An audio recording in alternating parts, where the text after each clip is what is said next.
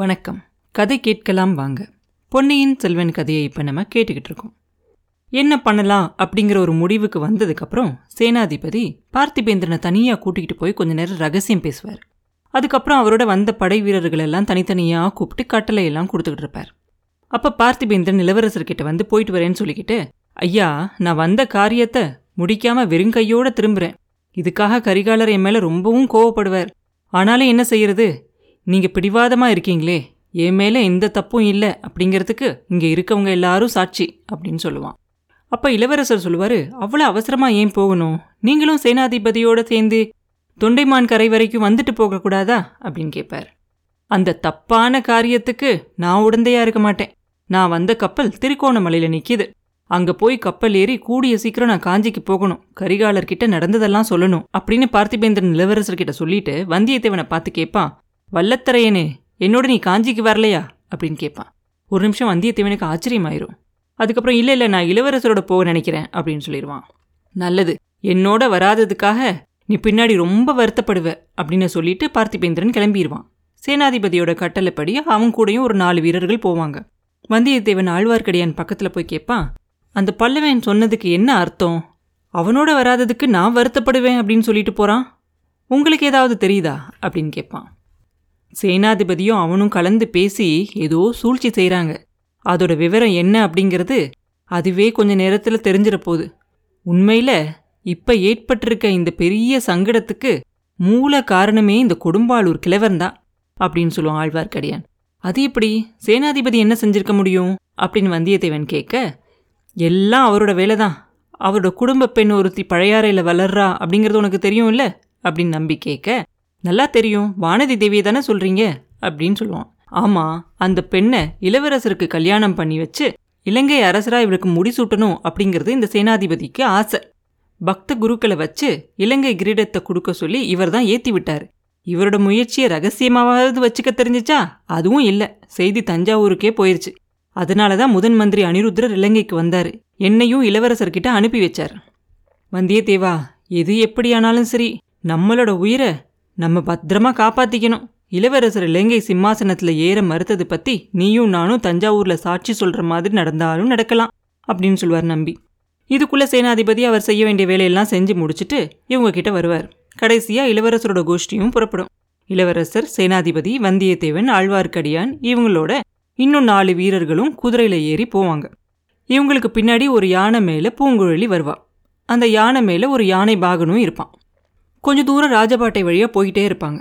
ஆனால் அவங்க போகிற வழியெல்லாம் ஏற்கனவே இளவரசர் அந்த பக்கம் வராரு அப்படிங்கிற செய்தி மக்களுக்கெல்லாம் தெரிஞ்சிருந்துச்சு. அதனால கூட்டம் அதிகமாக இருந்துச்சு. எல்லாரும் சுற்றி சுற்றி வந்து இளவரசரை வேடிக்கை பார்த்துக்கிட்டு இருந்தாங்க. அப்போ அந்த கூட்டத்தில் இருந்தவங்கெல்லாம் இளவரசர் அருள்மொழிவர்மர் வாழ்க, சேனாதிபதி கொடும்பாலூர் வேளார் வாழ்க அப்படின்லாம் கோஷமெல்லாம் எழுப்பினாங்க. கொஞ்சம் நேரம் கழித்து அந்த குதிரையை சுற்றியும் நிறைய ஜனங்கள் நடக்க ஆரம்பிச்சிட்டாங்க. பின்னாடி தொடர்ந்து வரவே ஆரம்பிச்சிட்டாங்க. கொஞ்சம் கொஞ்சமாக நேரம் ஆக ஆக கூட்டமும் அதிகமாக ஆரம்பிச்சிச்சு. உடனே இளவரசர் சேனாதிபதியோட இதை பற்றி விவாதம் பண்ணி சண்டை போட்டு ராஜபாட்டையிலேருந்து விலகி காட்டு வெளியில் போக ஆரம்பிச்சிருவாங்க. மெதுவாக கொஞ்சம் கொஞ்சமாக அந்த ஜனங்களெல்லாம் கழட்டி விட்டுட்டு காட்டுப்பாதையில் போவாங்க. ஆனால் அங்கேயும் இயற்கை இடையூறுகளால் வேகமாக போக முடியாது.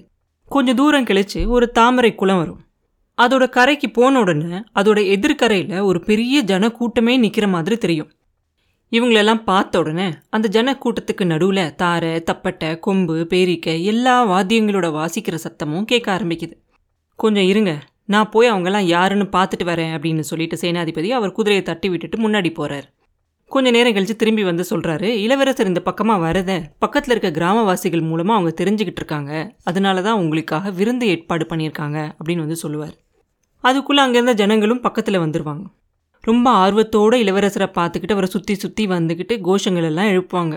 அதில் ரொம்ப அதிகமாக கேட்ட கோஷம் என்னன்னாக்க, ஈழத்தரசர் அருள்மொழிவர்மர் வாழ்க அப்படிங்கிறது தான். இளவரசர் மக்களெல்லாம் பார்த்த உடனே சிரிச்சுட்டு அந்த ஜனக்கூட்டத்துக்கு தலைவர் மாதிரி இருப்பார் இல்லையா ஒருத்தர், அவரை பார்த்து கூப்பிட்டு கேட்பார், இவங்கெல்லாம் எதுக்காக எனக்கு ஈழத்து அரசு பட்டம் வழங்குறாங்க அப்படின்னு கேட்பார். அவன் உடனே ரொம்ப பணிவாக சொல்லுவான், அரசே, ரொம்ப காலமாக இந்த ஈழ நாட்டுக்கு ஒரு நல்ல அரசர் இல்லாமல் அவதிப்பட்டுக்கிட்டு இருக்காங்க. பொன்னியின் செல்வர் ஈழ நாட்டோட மன்னர் ஆகணும் அப்படிங்கிறது எங்களோட கோரிக்கை.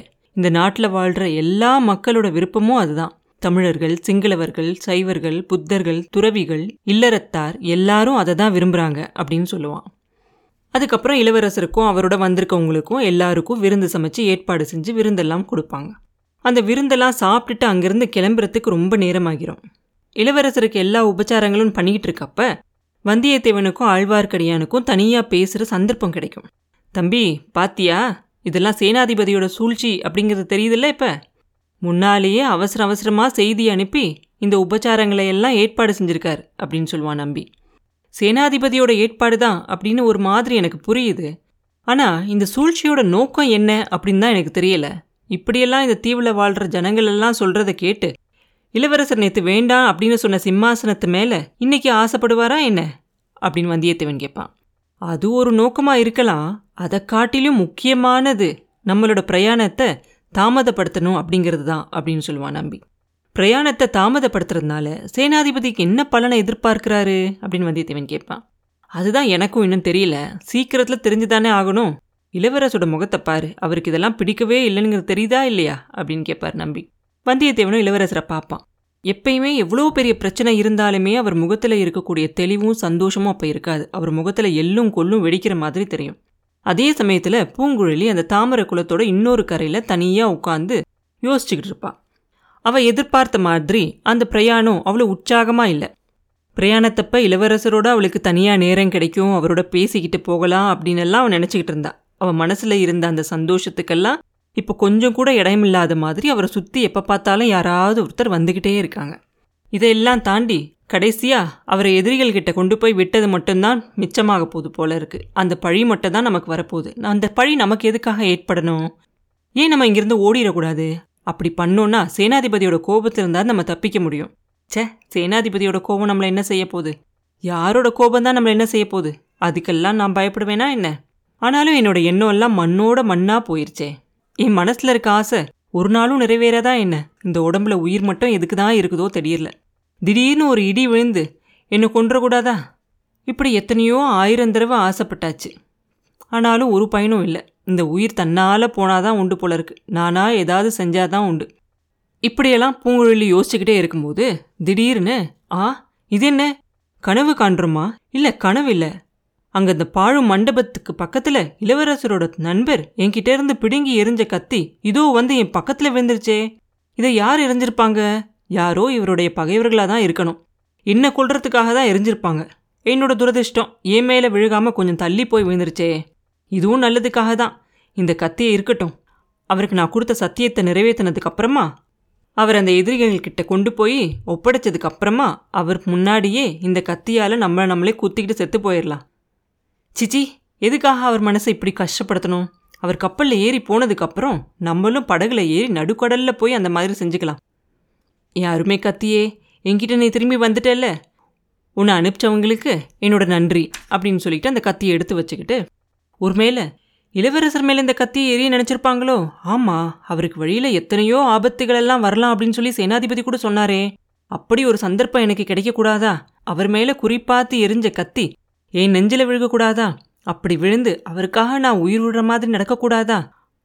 அந்த மாதிரி நடந்து நான் உயிர் விடுற நேரத்தில் அப்படின்னு சொல்லி பூங்குழலியோட மனசில் ஒரு விசித்திரமான ஒரு எண்ணம் ஏற்படும். அவரோட மார்பில் வந்து அந்த கத்தி விழுகிற மாதிரியும் அதுலேருந்து ரத்தம் கொட்டிக்கிட்டு இருக்க மாதிரியும் இளவரசர் ஓடி வந்து ஐயோ எனக்காக உயிர் விட்டுறியா அப்படின்னு கேட்பார். பூங்குழலியோட உள்ள ரொம்ப சந்தோஷமாகி ரத்தம் இன்னும் அதிகமாக ஊற்ற ஆரம்பிக்கும். இளவரசர் அவளை தூக்கி அவர் மடிமையில் போட்டுக்குவார். பூங்குழலி கழகலன்னு சிரிக்க ஆரம்பிச்சிருவா. இளவரசே, இப்பயாவது என் மனசில் உள்ளது என்ன அப்படிங்கிறத நீங்கள் தெரிஞ்சுக்கிட்டீங்கல்ல அப்படின்னு கேட்பா. அடி பாவி, அது எனக்கு முன்னாடியே தெரியுமே, இதுக்காகவா உயிர் விட்ட அப்படின்னு சொல்லி இளவரசர் அழுவார். பூங்குழலிக்கு ஒரே சந்தோஷம் தாங்க முடியலை. இதெல்லாம் நினச்சி தம்போட்டு சிரிக்க ஆரம்பிச்சிருவா. ஏ பைத்தியமே அப்படிங்கிற குரலை கேட்டு நிமிந்து பார்ப்பா. எதிரில் வந்தியத்தேவன் நிற்பான். இளவரசர் ஏற்கனவே கோபமாக இருக்கார், பிரயாணம் தாமதமாயிருச்சு அப்படின்னு. உன்னால் வேற தாமதமாக வேண்டாம், சீக்கிரமாக எந்திரிச்சு வா அப்படின்னு சொல்லுவான் வந்தியத்தேவன்.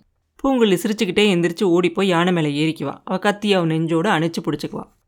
காட்டு வழியில் இன்னும் கொஞ்சம் தூரம் போனதுக்கப்புறமா எதிர்பார்க்காத ஒரு சம்பவம் நடக்கும். இவங்கெல்லாம் போயிட்டு இருக்கும்போது வலது பக்கத்தில் அந்த அடர்ந்த காட்டிலிருந்து விர்ருங்கிற சத்தத்தோடு ஒரு அம்பு பாஞ்சு வரும். இளவரசரை குறிப்பாத்து அந்த அம்பை விட்டுருக்காங்க அப்படிங்கிறதுல சந்தேகம் இல்லை. ஆனால் அந்த அம்பை விட வேகமாக இளவரசர் குதிரையோட கைத்தை இழுத்து திருப்பிடுவார். அந்த அம்பு அவருக்கு ரொம்ப பக்கத்தில் போய் அவருக்கு அந்த பக்கமாக வந்துக்கிட்டு இருந்த ஆழ்வார்க்கடியானோட தலைப்பாகையில் பாஞ்சு அதை கொத்திக்கிட்டு போயிடும். ஆழ்வார்க்கடியான் அவர் தலையை தடவிக்கிட்டே ஆச்சரியமாக பார்ப்பான். சேனாதிபதியும் கொஞ்சம் ஆச்சரியப்பட்டு போவார். எல்லாருமே ஒரு திகைச்சு போயிருப்பாங்க. பூங்குழலியோ அந்த அம்பு அவன் மேலே விழுந்து அவளை கொண்டிருக்கலாமே அப்படின்னு நினச்சிக்கிட்டு இருப்பான். கொஞ்சம் நேரம் கழித்து அந்த திகைப்பெல்லாம் சரியானதுக்கப்புறம் சேனாதிபதி சொல்லுவார், இளவரசே பார்த்தீங்களா, உங்களை பாதுகாப்பு இல்லாமல் தனியாக அனுப்பியிருந்தா எவ்வளோ பெரிய தப்பாக இருக்கும் அப்படின்னு சொல்லிக்கிட்டு அந்த காவலுக்கு வந்திருப்பாங்களே வீரர்கள், அவங்கள போய் தேடி பார்த்துட்டு வர சொல்லுவார். அவங்க போய் கொஞ்சம் நேரம் தேடி பார்த்துட்டு வந்து யாரும் கிடைக்கல அப்படின்னு சொல்லுவாங்க. சேனாதிபதி அதுக்கப்புறம் போகும்போது அந்த பிரயாணத்தில் இளவரசரை பாதுகாக்கிறதுக்காக அவரை சுற்றி எல்லா நாலு பக்கத்துலேயும் வீரர்கள் வரணும், அவர் நடுவில் போகணும் அப்படின்னு சொல்லி சொல்லுவார். அப்போ இளவரசர் சொல்லுவார், சேனாதிபதியும் ஒரு வேண்டுகோள் அப்படின்னு கேட்பார். இது என்ன வார்த்தை, நீங்கள் கட்டளை இடுங்க அப்படின்னு சொல்லுவார் சேனாதிபதி. நான் உயிரோட தஞ்சாவூருக்கு போக விரும்புகிறேன். நான் குற்றம் இல்லாதவன் அப்படிங்கிறத எங்கள் அப்பா கிட்ட நிரூபிக்கணும் அப்படின்னு நினைக்கிறேன் அப்படின்னு அவர் சொன்ன உடனே, உங்கள் அப்பா ஒரு நாளும் உங்களை சந்தேகப்பட மாட்டார் அப்படின்னு சொல்லுவார் சேனாதிபதி.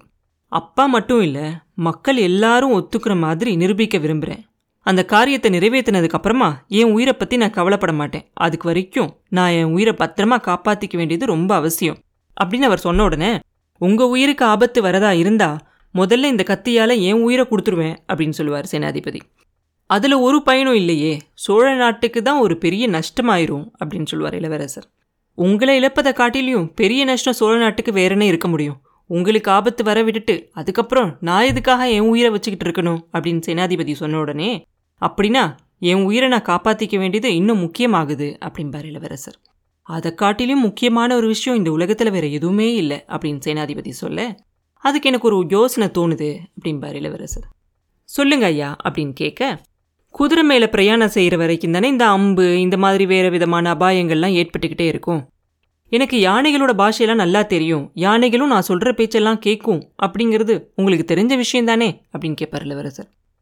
ஆமாம் ஐயா, யானை பாகன் வேஷம் போட்டுக்கிட்டு நீங்கள் இந்த இலங்கை தீவில் பெரும் பகுதியை நீங்கள் சுற்றி பார்த்துருக்கீங்க அப்படிங்கிறதும் எனக்கு தெரியும் அப்படின்பார் சேனாதிபதி. அதனால நான் சொல்கிறது என்னென்னா, மறுபடியும் கொஞ்சம் நேரம் யானை பாகன் ஆகிறேன். இப்போ யானையை ஓட்டிகிட்டு வரான்ல, அவன் கொஞ்சம் தூரம் என்னோடய குதிரை மேலே ஏறிக்கிட்டு வரட்டும் அப்படின்பார் இளவரசர். இதை கேட்ட உடனே சேனாதிபதிக்கு கொஞ்சம் மனசில் தடுமாற்றமாயிரும். இளவரசரோட யோசனைக்கு யாராவது ஆட்சேபம் சொல்ல மாட்டாங்களா அப்படின்னு ஆவலாக சுற்றியும் முற்றியும் பார்ப்பார். ஆனால் எல்லாரும் கம்முன்னு இருப்பாங்க. ஐயா, யானை பாகனுக்கு குதிரை ஏற தெரியுமோ என்னமோ அப்படின்னு சொல்லுவார் உடனே. தெரியாட்டி அவன் நடந்து திரும்பி போகட்டும் அப்படின்பார் இளவரசர்.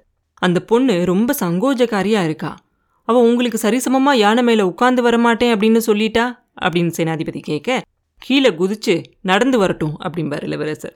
சரி, உங்களோட இஷ்டம் இளவரசே அப்படின்னு சொல்லிடுவார் சேனாதிபதி. இளவரசர் உடனே குதிரை மேலேருந்து கீழே குதிச்சிருவார். யானைக்கு பக்கத்தில் போவார். அவர் யானைக்கிட்ட வராரு அப்படிங்கிறத பார்த்த உடனே பூங்குழலிக்கு ரொம்ப சந்தோஷமாயிரும். யானை பாகனை கீழே இறங்க சொல்லிட்டு இவர் யானை மேலே ஏறி உட்காந்துருவார். உட்கார்ந்த உடனே பூங்குழலிக்கு அப்படியே ஆகாசத்தில் பறக்கிற மாதிரி தெரியும். ரொம்ப ரொம்ப சந்தோஷமாக இருக்கும். அந்த மேகத்துக்குள்ளே போகிற மாதிரி இருக்கும். சொர்க்கலோகத்துக்கே போன மாதிரி இருக்கும் அவளுக்கு. ஆஹா, இது என்ன தேவகானமா, இவ்வளோ இன்பமாக இருக்கே. இல்லை இல்லை, தேவகானத்துக்கு இவ்வளோ இனிமை ஏது, இளவரசரில் பேசுகிறாரு அப்படின்னு சொல்லிட்டு பூங்குழலி பாப்பா. சமுத்திரகுமாரி, என்னோட இந்த யானை மேலே தனியாக இருக்கிறது உனக்கு அருவருப்பாக இருக்கா அப்படின்னு கேட்பார். ஏழு ஜென்மங்கள்லையும் நான் செஞ்ச தவத்தால் இந்த பாக்கியம் எனக்கு கிடைச்சிருக்குன்னு நினைக்கிறேன் பிரபு அப்படின்னு சொல்லுவா பூங்குழலி.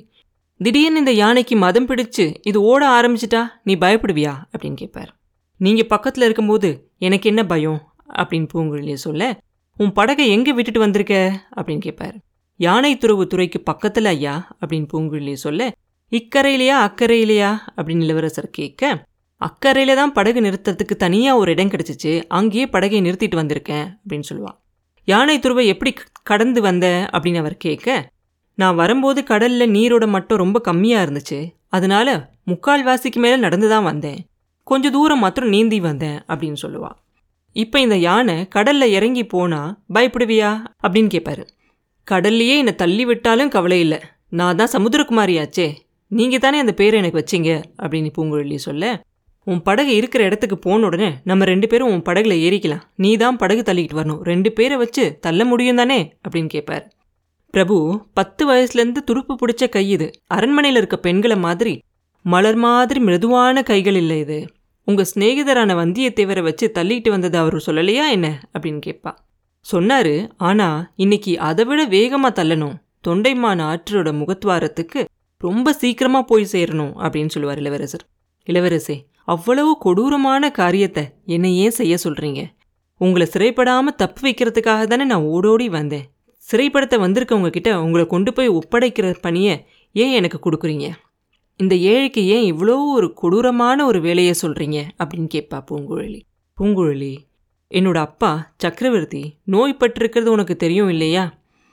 எந்த நொடியில் வேணாலும் என்னோட அப்பாவோட உயிர் போயிடலாம் அப்படிங்கிறது உனக்கு தெரியும் இல்லையா? அவர் ஒரு வேளை இந்த உலகத்தை விட்டு போகிற மாதிரி நடந்துட்டா அவருக்கு எதிராக நான் சதி செஞ்சு ராஜ்யத்தை கைப்பற்ற முயற்சி செஞ்சேன் அப்படிங்கிற எண்ணத்தோடு அவர் போகிறது நல்லதா அப்படின்னு கேட்பார் இளவரசர்.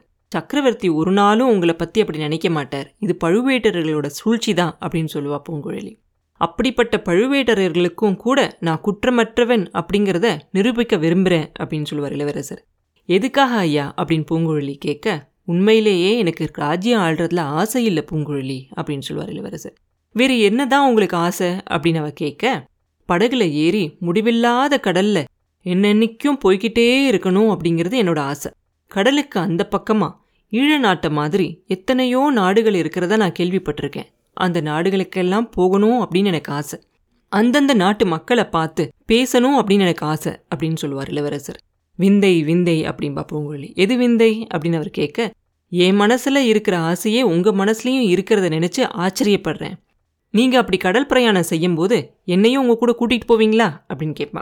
முதல்ல இப்போ நான் செய்ய வேண்டிய கடமையை நிறைவேற்றுறேன், அதுக்கு நீ உதவி செய்கிறல்ல அப்படின்னு கேட்பார். உங்களோட இஷ்டம் அப்படின்னு சொல்லிடுவா பூங்குழலி. சரி, நீ உட்கார்ந்துருக்க பீடத்துக்கு ரெண்டு பக்கமும் கயிறுலாம் தொங்குது பார், அதை எடுத்து உன்னை கெட்டியாக கட்டிக்கோ அப்படின்னு சொல்லுவார். எதுக்காக இளவரசே அப்படின்னு பூங்குழலி கேட்க, யானை இப்போ மதம் பிடிச்சி ஓடப்போகுது, ஜாக்கிரதை பூங்குழலி அப்படின்னு அவர் சொல்லிட்டு இளவரசர் அவர் கையால் யானையை தடவி கொடுத்துட்டு அது காதுகிட்ட போய் ஏதோ சொல்லுவார். யானையோட நட வேகமாயிரும். மறுபடியும் அது காதுகிட்ட குனிஞ்சு போய் இன்னும் ஏதோ சொல்கிறார். அவ்வளோதான், நட ஓட்டமாயிரும். துதிக்கையை தூக்கிக்கிட்டு ஒரு தடவை பயங்கரமாக பிளிரல் சத்தம் போட்டுட்டு ஓட ஆரம்பிச்சிடும்.